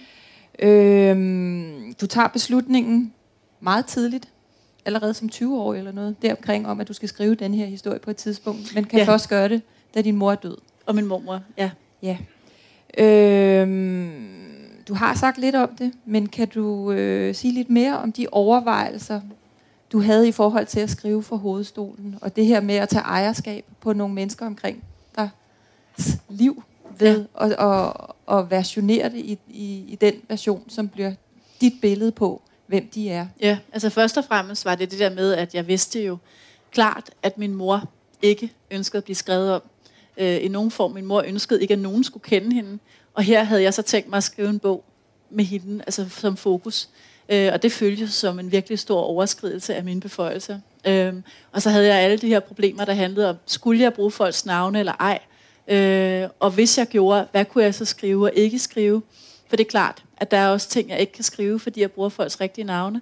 Øh, og hvis jeg ikke brugte folks rigtige navne, så ville det selvfølgelig blive mere fiktion. Og det havde jeg allerede prøvet, og jeg ville gerne prøve at gøre det sådan så tæt på, som, som det kunne komme. Så jeg tænkte, at det, der ligesom måtte være øh, løsningen, det var, at jeg fremlagde det for jer, der læser, og ikke tolket på det. Hvis jeg begynder for eksempel ikke at skrive, at min mor er psykisk syg, det mener jeg vel nok, hun er, men det har jeg ikke skrevet noget om. Jeg har egentlig lagt det ud til dem, der måtte læse eller psykisk sårbar, som du siger. Øhm, så så jeg, det, var, det blev løsningen for mig. Og så har jeg de der nutidskapitler, hvor jeg diskuterer øh, al den her tvivl, jeg har, og, og egentlig lægger kortene på bordet for dem, der læser med, i forhold til, hvad det er for en genre, hvad det er, jeg gør, hvad grebene er, hvor jeg trækker sammen. Det er klart, jeg har måttet gøre nogle ting, for at få det her kortet ned til, til 400 sider. Jeg tænkte 400 sider max. Jeg kan ikke skrive 800 sider om mig selv, det kan jeg godt, men altså, så bliver jeg hamret for sindssygt, fordi jeg ikke er øh, en mand. Øhm, så, øh, så jeg tænkte 400 sider max, og så er det jo rigtigt, så er det klart, så er der alt muligt, der må ryge, og, og ja, og det har jeg så fremlagt for, for jer, der læser, hvad, hvad jeg har gjort der, mm. for at korte det ned. Men har du haft en god redaktør, du har kunne diskutere det her igennem med at sige, det er grænsen, eller, eller har du selv skulle tage de beslutninger i forhold til, hvor langt du er gået? Jeg har selv taget dem. Helt alene? Ja, Mm. Øh, Charlotte der, som, som jeg var med i Aarhus i går, som kørte mig rundt til signeringer. Øh, og jeg har arbejdet sammen. Det er vores tredje bog. Vi kender hinanden godt. Og øh, jeg arbejder bedst egentlig med at levere et rimelig færdigt udkast. Øh, det gjorde jeg også den her gang. Så Annette har læst løbende. Vi har diskuteret det over aftensmaden utallige gange, og frem og tilbage og det ene og det andet, og hvad synes hun, og må jeg læse det her op for dig? Og så har Annette lyttet, og så har Annette sagt noget, at vi er begge to litterater. Øh, det gør det jo også lidt lettere. Øh, Annette keder sig lettere end mig, det er udmærket, så jeg har en, der markerer, når hun keder sig. Ja. Øh, ja, så det, det har primært været Annette faktisk, jeg har diskuteret det her med, og så læste min, øh, dem, der var med i bogen, jo så med, øh, da, da første udkastet lå klar dem, der havde de store roller. Folk fik også at vide, nu skal du høre, du er med i bogen. Øh, vil du gerne læse? Og det ville de fleste gerne. Mm. Har du sorteret noget fra? Du var klar over, var over grænsen? Ikke som jeg var klar over, var over grænsen, men som folk gerne ville have væk, ja. Okay. Øh, altså fuldstændig åndssvagt. Jeg havde min, min øh, mors bror, han er med i den allerførste scene, hvor jeg ringer til min mors brødre for at fortælle min mor ved at dø, og spørge, om det ikke vil komme forbi. Øh, og den ene bror vælger så at gå i seng, og den anden er til møde i København, og han gider sig heller ikke. Så ingen af de der brødre kommer. Øh, og ham, der gik i seng, øh, han ville meget gerne have fjernet en bisætning, hvor der stod, at min, øh, min mormors bror havde spillet og drukket en gård op. Jeg havde det bare sådan, okay, det synes du så er virkelig slemt. Altså, der stod, han ikke kom til sin egen søsters dødsleje, men skide hul i det. Men den der bror der, som havde været død i 50 år, altså, altså jeg var bare sådan, hvordan kan det nogensinde være et problem? Og det var så et kæmpe problem, for hvad med nu, hvad med nu hans børnebørn? Jeg havde det bare, jeg håbede, at det skulle da de vidste, at den her bror havde spillet og, og stor. Altså, det var sgu da ringe. Jeg synes, det var ret spektakulært, altså, men det var meget svært. Og de blev ved, og de stod, og de vred hænder, og det tog et halvt år. Og så et halvt år senere stod de stadig og vred hænder, og ville gerne have fjernet den bisætning. Så jeg sådan, okay, for jeg var begyndt at blive sådan helt helbent på den bisætning. Jeg var sådan, okay, den skal med. Men så tænkte jeg, okay, den har jo ingen betydning. Altså, fuck, hvad han gjorde, så væk med ham. Mm. Så røg han. Øh, og efterfølgende har jeg bare sådan valgt at nævne det, fordi jeg synes, det er så Det var så latterligt langt ud. Der var så utrolig meget, det kunne have slået ned på, men nej, altså. Det blev det. Ja, det blev åge, altså. Ja. Jeg ja. læste i weekendavisen, og det, er, det må have været op til, du udgav, eller også var det lige efter, der skrev du om det her med at, at, at skrive selvbiografisk, og skrive for hovedstolen. Ja øh, og om nogle af dem, der har gjort det rigtig godt, mm. øh, og nogle af dem, du har lavet dig inspirere af. Ja. Kan du fortælle lidt om det? Altså, hvad er det, der skal til? Hvor er grænsen for dig? Hvornår må man fortælle om, om, om det, man kommer fra? Jeg synes altid, man må fortælle om det, man kommer fra, faktisk. Øh, men en ting er, at jeg teoretisk set synes, at det må man selvfølgelig, fordi det er ens historie. Det er faktisk ens historie. Og hvis folk har opført sig dårligt, så er det sgu deres egen skyld, at det her sker for dem. Altså, øh, men en ting er at vide, det er teoretisk. Noget andet er at sørge med at gøre det, fordi der er, der er simpelthen så meget... Øh, indgroet i en, at det må man bare ikke. Man må ikke tale dårligt om, om sine forældre øh, eller sin familie, og at man bliver straffet det er uklart hvordan, men man bliver straffet, det er helt sikkert. Om der så er nogen, der, der hænger sig, eller hvad de gør, men noget sker. Øhm, så det jeg gjorde, da jeg skrev, det var, at jeg samlede på historier om folk, der havde overlevet at skrive den her slags bøger. Øh, og deriblandt var det jo så hende her, Delphine de Vigang, yeah. øh, Alt må vi for natten, som skriver om sin mor, som begik selvmord, som var syg syg. Og der er så, hun sammenstykker så morens historie øh, i Alt må vi for natten, af alle de her forskellige øh, kilder, som har kendt hendes mor. Og fransk forfatter. Oui. Øh, og der kan man sige, der var mange kilder at tage af, modsat min mor, hvor der ikke rigtig var nogen, der kendte hende. Øh, derfor var den historie så meget svær at fortælle. Men øh, jeg sad bare, åh oh, gid, der var så mange, der gad melde sig, som, som havde været i hendes historie. Lin Ullmann, øh, og hendes, hun skriver så om sine forældre, øh, Liv Ullmann og Ing, Ingmar Bergman. Øh, og jeg tænkte, okay, hun havde kendte forældre oven i købet. De har fanklubber. Forældrene kunne blive sure, og, eller deres, deres øh, fanklubber kunne blive sure. Det kunne få pusset alt muligt på sig, og hun overlevede også. Så sådan nogle historier, jeg samlede simpelthen på overlevelseshistorier fra folk, der havde, der havde skrevet de her ting. Det var virkelig katastrofe for mig. Altså katastrofetanker øh, om, hvad der ville ske. Mm. Så til alle jer, der sker ingenting. Det eneste, man får, er kærlighed. Mm. Også for sin far? Altså, jeg tror ikke, min far evner at føle den slags. Øhm, men han har, da, han har da ikke stillet sig op i aftenshowet og sagt, det er løgn fra A til Z, eller hvad jeg frygtede, han ville gøre. Nej, min far har jo forholdt sig meget øh, tilbage Altså han har været sådan meget... Øh, øh, hvad har han egentlig været? Han har sgu været lidt, øh, lidt fraværende, mm. altså for at være helt ærlig, siden den bog er udkommet. Min far har primært været interesseret i, øh, hvor, hvilket nummer mit bog havde på bestsellerlisten. øh, og hvor mange eksemplarer den havde solgt. Mm. Øh, ja, det har han været meget. Det var også min far, der på et tidspunkt fortalte mig, at jeg skulle ind. Vi gik, jeg havde inviteret ham ind til København. Det var i juni måned, min bog var udkommet, og øh, jeg havde ikke set ham siden udgivelsen. Øh, han kom til min reception, øh, hvor han havde stået og sagt, at han ikke ville sælge noget særligt, fordi hvem ville dog givet læse om vores familie? Ja, øh, det var der så nogen, der ville. Og så gik vi ind til København, og, eller ind til, til politikens boghal, og, og snakkede min far og jeg. Så sagde han, gud, det var sjovt. Jeg viste ham til boghal, Se, min bog ligger på bestsellerlisten. Så sagde min far, det er sjovt. Så vidt han kunne se i avisen i Jyllandsposten den her uge, så var min bog røget ud. Så det bare sådan, skide tak, far. var så, Ej, det tror jeg da ikke. Nej, jo, det mente han bestemt. Han havde ikke set den nogen steder. Så den måtte jo være røget ud nu. Og det var, sådan måtte det jo også gå, sagde han glad. Hvorfor tror du, han gør sådan? Det ved jeg ikke. Øh, det er jo sådan noget, jeg, jeg har spekuleret mig gul og grøn over alle de år. Hvorfor gør han, som han gør? Jeg aner ikke, hvad der foregår i hovedet på ham. Altså. Øh, andet end han, han er glad for at videre, viderebringe dårlige nyheder til mig om, om noget med mig. Det har han altid været virkelig god til. Okay. Jeg ved det ikke.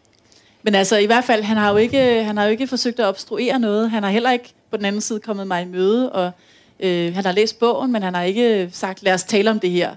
Øh, det har han ikke. Han har bare ligesom fortsat, som om intet var hent. Mm. Har du?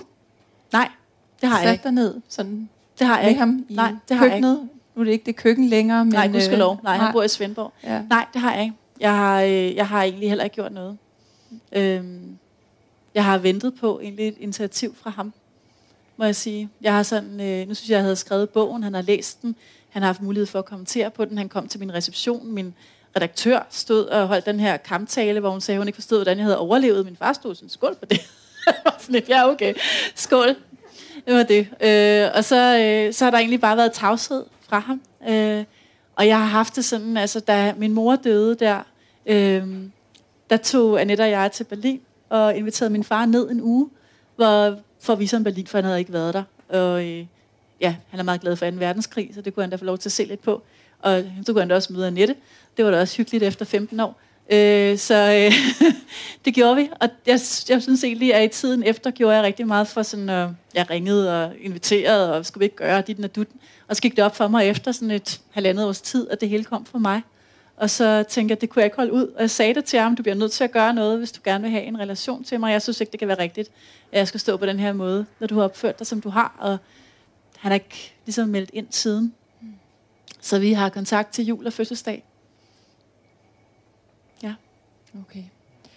Og så er der jo pressen, som indimellem os har for vane at øh, efterprøve historier. Ja. Og det tror jeg også, du skriver på et tidspunkt. Kan vide, om det kommer til at ske? Ja. Er det sket? Nej. Der er ikke, øh, altså der er der nogen, der har, ikke huske, at da min bog udkom, så ringede de fra aftenshowet og gerne, ville gerne have min far i studiet. Jeg tænkte bare, løs kanon, mand. Øh, men min far ønskede ikke øh, at deltage i noget som helst. Han har været meget sådan, øh, altså hvis der er nogen, der vil mig noget, skal du bare sige, at jeg ikke har nogen kommentarer. Mm. Så altså, så nej. Okay, fordi i, øh, kan man sige, litteratur er det jo sådan, at der er en jeg-fortæller, som man adskiller fra øh, forfatteren til bogen. Mm. Og så er der jo nogle genrer, hvor det begynder at løbe lidt mere ind over hinanden, som jo er, er det, som din bog blandt andet er. Du er ikke på forsiden sige. af bogen, men, øh, men den, er, den er et godt stykke af vejen, en til en. Det er den. Øh, men vil du kunne holde fast i, at det er en øh, fiktionsbog, du skriver? Altså, vil, vil, vil du kunne gå den vej og sige, jamen altså, den står for sig selv. Jeg behøver ikke øh, kommentere på den, øh, og den, der, der kommer ikke til at ske noget, hvis det bliver efterprøvet. De må efterprøve alt det, de vil. Altså, det, jeg har ikke, altså den eneste grund til, at, at det ikke er blevet efterprøvet, er, fordi min far ikke har ønsket det. Jeg har ikke, øh, han kan gøre fuldst, altså, der er ikke noget fiktion i det. Mm. Der har ikke været nogen, fiktionen i det har været sproget. Øh, det er jo, og det har været opbygningen. Øh, og det har været det der med, at jeg har måttet skrive scener sammen, fordi de blev for lange, og der blev sådan set sagt det samme. Altså, når du ligger i rendestenen, skal du nok komme hjem på 10 forskellige måder, eller du er pervers på mange måder. Det var ikke, fordi det blev bedre af at blive gentaget. Så sådan nogle scener har jeg skrevet ind i hinanden, men jeg har ikke, der er ikke noget, der er fiktion. Øhm, og jeg har jo skrevet så ufattelig meget dagbog, det hele står der. Altså, der står jo også, hvad jeg følte, hvis jeg skulle have glemt det. Det havde jeg egentlig ikke, men altså, jeg har jo også, bare for at få kronologien rigtig og sådan noget, har jeg selvfølgelig siddet og læst det. Øhm, så altså, jeg har, jeg har det sådan med det, der er faktisk ikke noget at skjule. Og det har været det, der har gjort det så utroligt let at gå ud i pressen med den. Mm. Øh, det har været, at du spurgte også inden, er der noget, jeg ikke må spørge om? Og det er der ikke. Altså, det, det er der faktisk ikke.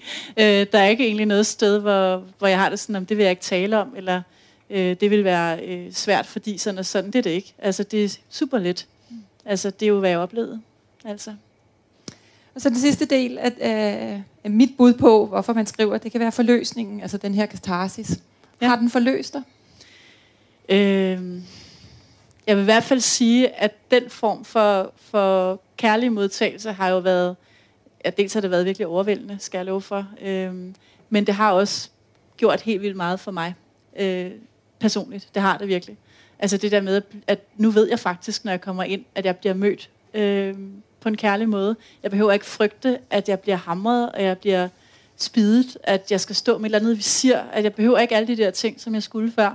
Øh, og den, altså den der følelse af det har været virkelig dejligt, må jeg sige. Og jeg synes, altså jeg gik sammen med min redaktør i, hvor det er Silkeborg øh, i går, og det der med, at sådan, folk kommer hen til mig på gaden og er søde og vil bare sige tak, eller vil bare sige, at de har læst bogen, eller bare sige et eller andet, og vinker. Og, altså, og hun synes, det, hun sagde, gud, er det ikke overskridende for dig? Er det ikke mærkeligt? Og det er det egentlig ikke. Altså, jeg synes egentlig, det er ret hyggeligt, og jeg synes, folk er søde. Ikke? Og jeg bliver meget rørt over det. Jeg synes, det er, det er utroligt, at man kan skrive en bog, der kan have den effekt. Altså, som folk har lyst til at læse mange gange. Ikke? Som, som hvor folk står til mine signeringer og græder, øhm, som de har læst, jeg ved ikke, hvor mange gange den her bog, de har læst den, altså, og i alle mulige formater, og så har de hørt lydbogen, ikke? og de har fået undskyldninger af deres forældre, som har læst den, eller ja, de tænker over deres eget moderskab, eller de føler sig mindre alene, eller de er meget unge, jeg har meget unge læsere, jeg står med sådan 12-årige, 13-årige læsere, øhm, der, og der er psykologer, og der er, altså det er jo sådan helt, altså det der med pludselig at kunne spille den form for rolle, øh, i forhold til andre mennesker, er der helt, altså helt utroligt, synes jeg. Mm. Og, og jo ikke noget, jeg vidste faktisk, øh, at ja, dels at jeg kunne, men det er også bare, hvor mange bøger kan det. Altså, det var ikke engang noget, jeg havde fantasi til at forestille mig, at min bog kunne gøre for nogen. Mm. Altså, eller en bog kunne. Charlie, du, øh, står du og, og vipper med tiden derovre?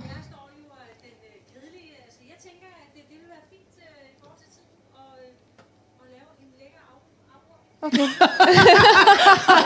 en lækker afrunding. Okay, jeg, jeg, jeg, jeg skal prøve. Altså, fordi jeg har, jeg har tænkt lidt på det her, du. som du også fortæller om øh, med din far, som, som altså, i slutningen af dit liv med din mor, der, der, der, der skete ikke den forløsning. I kom ikke tættere på hinanden. Nej. Og, og nu har du skrevet den her bog, og, mm. og, og det har heller ikke betydet, at I er kommet tættere på hinanden. Nej, det er jo desværre nu. ikke en Hollywood-film, Nej. altså.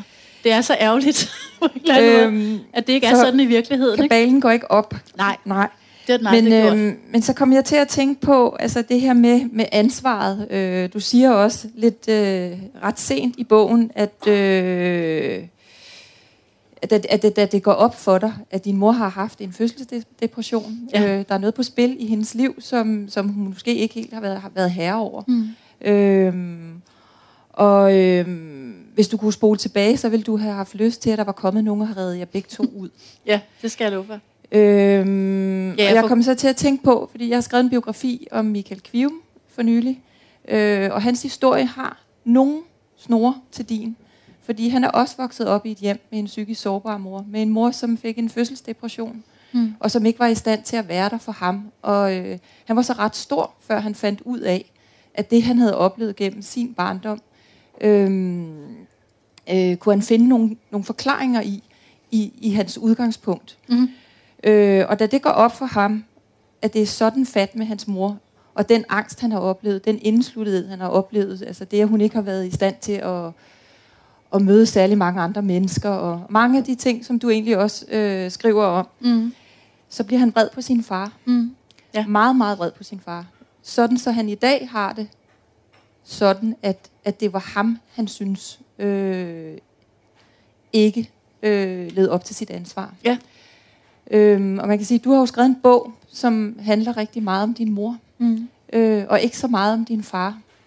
Kan du prøve at sætte nogle ord på det? Altså, hvad, hvad er årsagen til, at, at du, du lægger din mor så meget frem, og din far mindre i den her fortælling, og, og, og ansvaret i jeres familie? Altså det har været en, en genkommen øh, faktisk reaktion fra mine læsere, at de synes, at min far slipper for lidt. Øh, ja. og, og det synes jeg, de har ret i. øh, faktisk. Og det var simpelthen, fordi jeg var bange for, at han skulle tage billetten.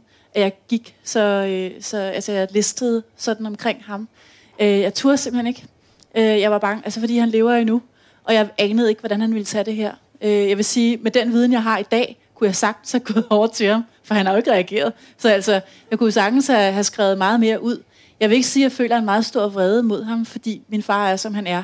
Og som I nok kan høre, så er han jo nok en mand, der er bedre i et Excel-ark end i virkeligheden.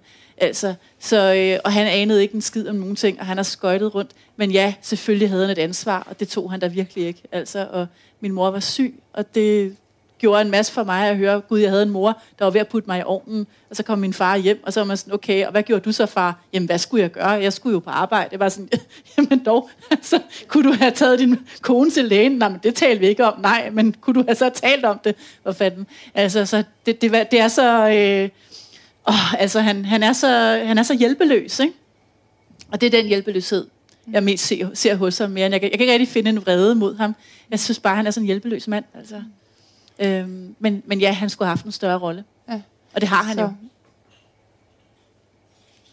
Hvis naturen orden går, som den ofte gør, så kommer du jo til at leve længere tid end ham. Ja, Ligger der en bog der? Så? ja. ja, ja. Det gør der helt sikkert.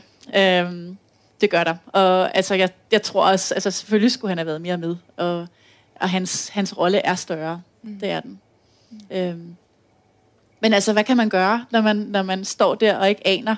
Jeg kunne jo ikke vide, at det her var den form for modtagelse. Jeg kunne ikke, altså, og jeg vidste ikke, hvordan jeg skulle leve videre, hvis min far tog billetten.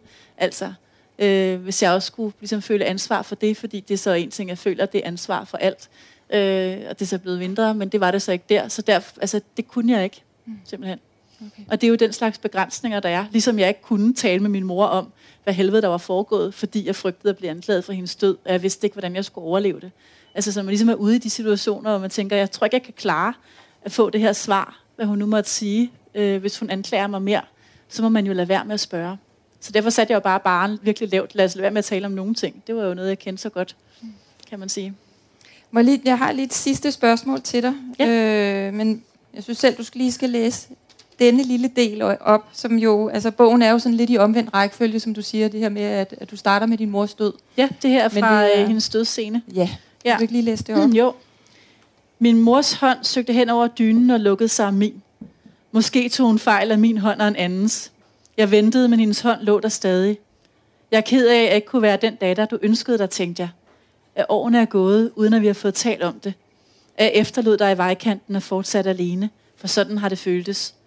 Som om jeg løb fra mit ansvar og det, jeg var sat i verden for, nemlig at gøre dig glad, eller forsøge på det. Mm. Og der tænker jeg jo så på, så, hvilket jo er sådan helt åbenlyst, altså, øh, var det ikke dine forældre, der skulle have været kede af, at de ikke kunne være de forældre, Jo. du havde brug for? Jo, det er helt sikkert. Altså, men, øh, men som du kan høre, var min rolle jo at tage ansvaret Ja. øh, og være den voksne i det der. Og jeg havde et helt, øh, et helt spor kørende i hele den der dødsscene, der handlede om den gode datter, og hvad ville hun gøre? Og hun ville i hvert fald ikke gøre det, jeg gjorde, som bare sidde der og ikke engang vide, om jeg skulle tage min mor i hånden eller ej. Fordi hun ikke kunne lide kropskontakt, og hun havde aldrig ville holde mig i hånden på nogen tids, noget tidspunkt. Det var den mest altså, akavede dødsscene, verden nogensinde har set. Det var det altså. Og den mest frygtelige scene at skrive. Øhm, da jeg først var kommet igennem den, tænkte jeg, okay, den her bog skal jeg nok få skrevet. Men den der scene tog simpelthen livet af mig, altså næsten. Ja. Okay, tak. Mm. Er der tid til, at der er nogen, der kan stille nogle spørgsmål? Charlie? Nå, Okay. okay. det er godt. Ja. Ja. Det synes jeg også. Og hvad siger I? Er der nogen af jer, der har tænkt over noget, jeg er gået helt forbi og skulle have spurgt om? Ja. Jeg sidder og tænker på, jeg kender, jeg godt, jeg kender det der. Nogle ting. Øh, sidder du også, kan, har du en følelse af en form for kærlighed til dine forældre? Det spørger jeg. På trods af vrede og alt muligt. ja, det har jeg. Ja, ja. Dem begge to. Absolut. Øh, har jeg faktisk, så elsker jeg, helt sikkert. Det gør det jo lidt svært, at det ikke er gengældt, kan man sige. Ja, hvis bare, det, hvis bare det havde været begge veje, havde det været lettere. Ja.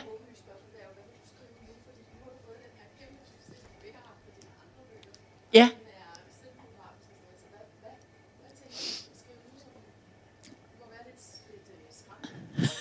Altså for at være helt ærlig, lige præcis skræmmende er ikke et ord, jeg vil bruge. Altså jeg plejer jo at skrive, uden at der, jeg overhovedet forestiller mig, at der er nogen læser i den anden ende. Det har været rimelig nederen, altså i 15 år.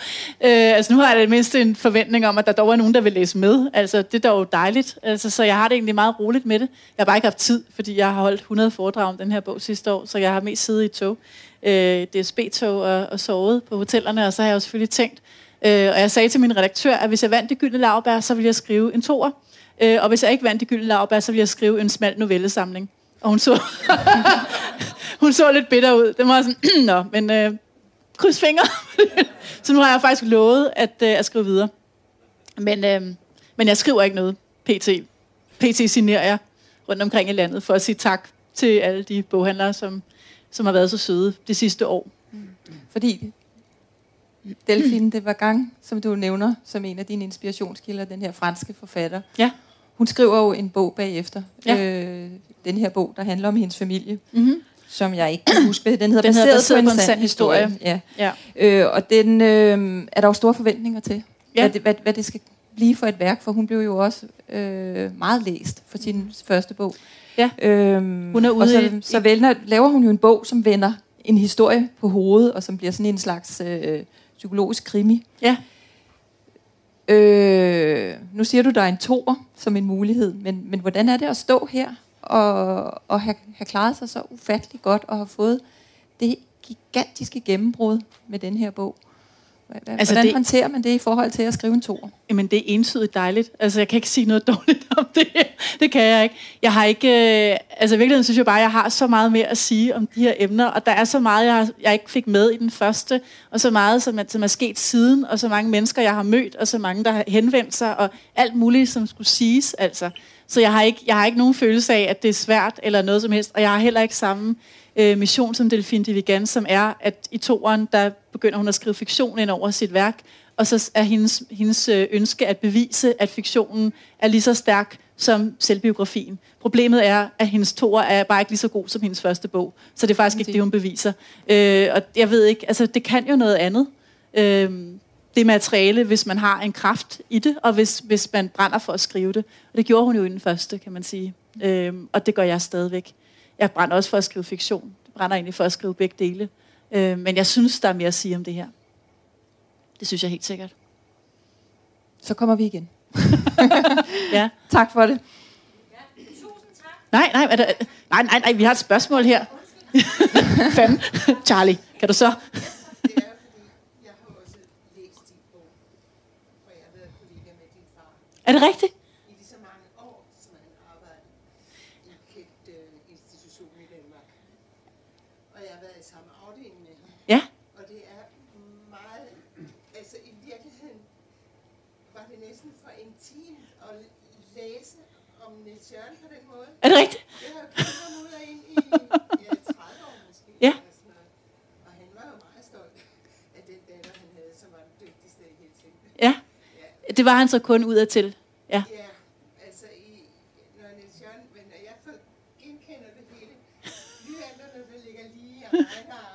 ting. Er det dig, der hedder Vibeke? Nej. Eller Lilian. Det var han i hvert fald, ja. og der var han, og han var jo systemplanlægger, Ja. og jeg var formør. Ja. Det er noget med snot og skæg og så hvis man skal sige det. Men det var jo sådan, der var noget, der hed samråd dengang. Så ledelsen skulle ikke tage beslutninger, uden at medarbejderne var med. Og din far, han var for systemplanlæggerne, og jeg var for programmørerne, så vi har tilbragt umådeligt mange timer sammen og haft mange diskussioner. Altså, Det kan jeg forestille mig. ja, men han var jo altid ordentlig. Han var nysbrød og Det var han i hvert fald. Men det var bare, men jeg tænker på, om du på din færd rundt møder mange mennesker, der har kendt dine forældre. Altså, Nej, det gør jeg faktisk ikke. der er heller ikke nogen, der har... Nu, nu er alting jo for sent. Ja. Men tænk, hvis, hvis din far havde øh, set, hvad det var, og ikke bare, at det var naboens bedømmelse, men havde taget din mor med til en læge, og hun var blevet behandlet for det. Ikke? Mhm. Altså, din far virkede jo ikke ulykkelig. Altså, Nej. Det må have været et skrækkeligt liv for ham også. Altså. Måske. Han, virker, han har ikke virket uly- ulykkelig på noget tidspunkt, synes jeg ikke. Han flyder sådan lidt ovenpå. Men nej, jeg møder faktisk ret få. øh, derude, som kender mine forældre eller har kendt dem. Øh, de kan faktisk tælles på en hånd, mærkeligt nok. Altså, jeg synes jo, det er sjovt. Bare sådan, hello, sig noget mere. men, øh, men nej, det, det har, øh, der har sgu ikke været mange imellem. Og det er jo også et eller andet sted ret tragisk, ikke? At man kan gå igennem et liv og, og have så lidt berøring. Altså med, med mennesker, som min mor i hvert fald har haft, ikke? Især hende. Jeg har hørt fra andre i datatjenesten. Øh, faktisk, ja. Øh, ikke dog til foredragene, men, øh, men ellers. Men, men der, der er så lidt, egentlig. Jeg havde vel forventet, at der ville være nogen, der meldte sig selv, ikke? Men det er sejt, at du er, du skolen. Ja, ja, yeah, of course. Go away. Ja, ja, please. Ja, ja. Må Ja, jeg lige spørge, øhm, du slutter jo med at skrive det her brev til din mors gamle veninde. Ja, Inga. Ja, Ja. og så kan jeg se på din Instagram, at hun Mhm. nemlig kommer forbi. Hun Ja. er en af dem, der dukker op i Odense. ja. Har I fået en kontakt nu så? Nej, ikke siden. Øh, det har vi ikke. Og det er nu mest fordi, øh, jeg ikke har haft tid til at rigtig at gøre noget ved det. Øh, men ja, altså Inga øh, skrev, jeg skrev det brev til Inga, det var min mors gamle kollega fra, eller hun blev uddannet sammen med hende på økonomerskolen, og øh, jeg synes, min mor var så smuk i den periode, og Inga var så smuk, og de sad der på det her billede. På første række sad Inga, og det var den eneste veninde, min mor nævnte, og jeg var bare sådan, hey, hvem er hun, og kan, vi, kan hun eventuelt blive støvet op? Og jeg fandt faktisk hendes øh, hendes øh, adresse, da min mor stadigvæk levede, og var sådan, hey, prøv lige at se her, var det ikke noget med Inga? Og min mor sagde, nej, det ville hun ikke. Så da min mor var død, tog jeg kontakt til hende. Øh, og hun skrev også tilbage, at jeg hun kunne sagtens huske min mor, at de havde kun kendt hinanden et halvt år, og og øh, øh, jeg ved ikke, altså de, min mor havde mødtes med hende, og de havde spist hjemmelavet rugbrød med hjemmelavet lever på steg på min mors lejede værelse på Blokkersgade og et eller andet øh, i København, og det var ikke lige frem, fordi det var sådan en guldkorn, der kom ud af hende der. Men så tænker jeg, måske hvis man fik skrællet det der hjemmelavet rugbrød og hjemmelavet leverpostej væk, kunne det være, der var et eller andet. Så jeg spurgte, om vi ikke skulle mødes, og hun svarede ikke på det. Øhm, og så, fordi jeg er jeg, øh, den jeg er, så tænker jeg, hun gider nok ikke møde mig. Øh, det viste sig så, da hun så kom et år senere til en af mine signeringer i Odense, at det handlede om, at hendes mand var dødssyg af cancer og nu var død. Øh, så så det var, der var en god grund til, at hun ikke lige havde kunne svare. Og hun lignede Marguerite Viby. Det var meget specielt. Der stod man med den her kvinde, som så var Inga. Øh, så jeg hævde hende med til mit foredrag i Branderup forsamlingshus samme aften. Og hun var med, så da spørgsmålet kom, har du hørt fra Inga? Så man sådan, hun sidder her. og alle drejede hovedet. Ja, øh, men jeg skal have fat i hende igen og høre Ja. noget mere. Ja, for det er jo noget af det, som du drømmer om. Det er jo at, at, at få åbnet op for nogle af de her Ja, hemmeligheder. ja, ja, ja. Jeg vil jo gerne vide mere ja. om min mors øh, liv før mig, før min far. Mm. Så I skal drikke noget te. Jeg tror det. Ja. Ja, det tror jeg. Ja. Apropos at du nu eventuelt overvejer, og der skal være en to, og der skal omhandle din far noget mere, slog mig enormt meget, da jeg læste din bog, at øh, øh, jeg ved jo heller ikke, om din far var i stand til at elske, men, og han siger jo også til dig på et tidspunkt, at han var nødt til at beskytte den svage, og han betragtede dig som den stærke. Ja. Men, men for mig at se, så omfavnede han din mor enormt meget. Øh, og, og han kunne ikke rumme mere. Det var måske hans undskyldning. At jeg siger, så omfavnede han din mor, sådan som han bliver fremstillet i bogen, og han kunne måske ikke rumme mere end det. Nej, men jeg tror faktisk, at det er rigtigt, altså som han siger, at han lavede den her succesberegning, og at han var sikker på, at, at jeg kunne klare det bedre end min mor, eller han måtte støtte min mor, fordi altså, hvis han støttede mig, så ville hun gå til. Det tror jeg var hans analyse, helt øh, ærligt, og, øh, og det er muligvis også rigtigt. Jeg ved ikke, hvordan det var gået, hvis han havde støttet mig. Hvad min mor så havde gjort. Man kan så undre sig. Sådan. Man kan undre sig. Det skal jeg love for. Øh, det kan man. Han kunne også have valgt at sige, det er meget fint, Inge-Lise, du tager ind og besøger min datter, jeg har kun det her ene barn. Øh, men det gjorde han jo ikke. Han, øh, han, han støttede hende hele vejen de næste 18 år. Ja. Var det noget, du oplevede der i datatjenesten dengang? Nej, du hørte ikke noget om det? Nej. Nej. Kun det pæne? Nå, det var godt. Passer pengene. ja, ja, ja.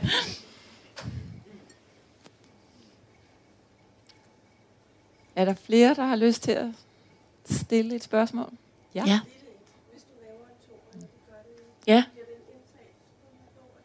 Mm. Ja, det kan du tro. Jeg, jeg, jeg kommer til at indtale alt på lydbog fra nu af. det har været sådan en god oplevelse. Øh, også overraskende, fordi det er ikke noget, jeg har gjort før, og jeg var så bange for det der lydbogsmedie, og jeg tænkte, jeg har alle mine andre bøger indlæst af alle mulige andre, eller var, nu er de indlæst af mig, men de var indlæst af alle mulige andre, fordi jeg ikke tænkte, jeg havde en stemme, der kunne bruges til det, og jeg var ikke, jeg var ikke skuespiller, og jeg var ikke stemmetrænet, hvad hvis jeg blev hæs, så jeg havde mange problemer med det. Men det var sådan en god oplevelse at sidde der og indlæse den, og det, det hvem skulle det også være, hvis ikke det skulle være mig? Altså, øh, responsen har været så fin på det, og det, har, det, har bare, det var bare det rigtige at gøre med den type bog. Ja. Absolut. Det er et ja. ja.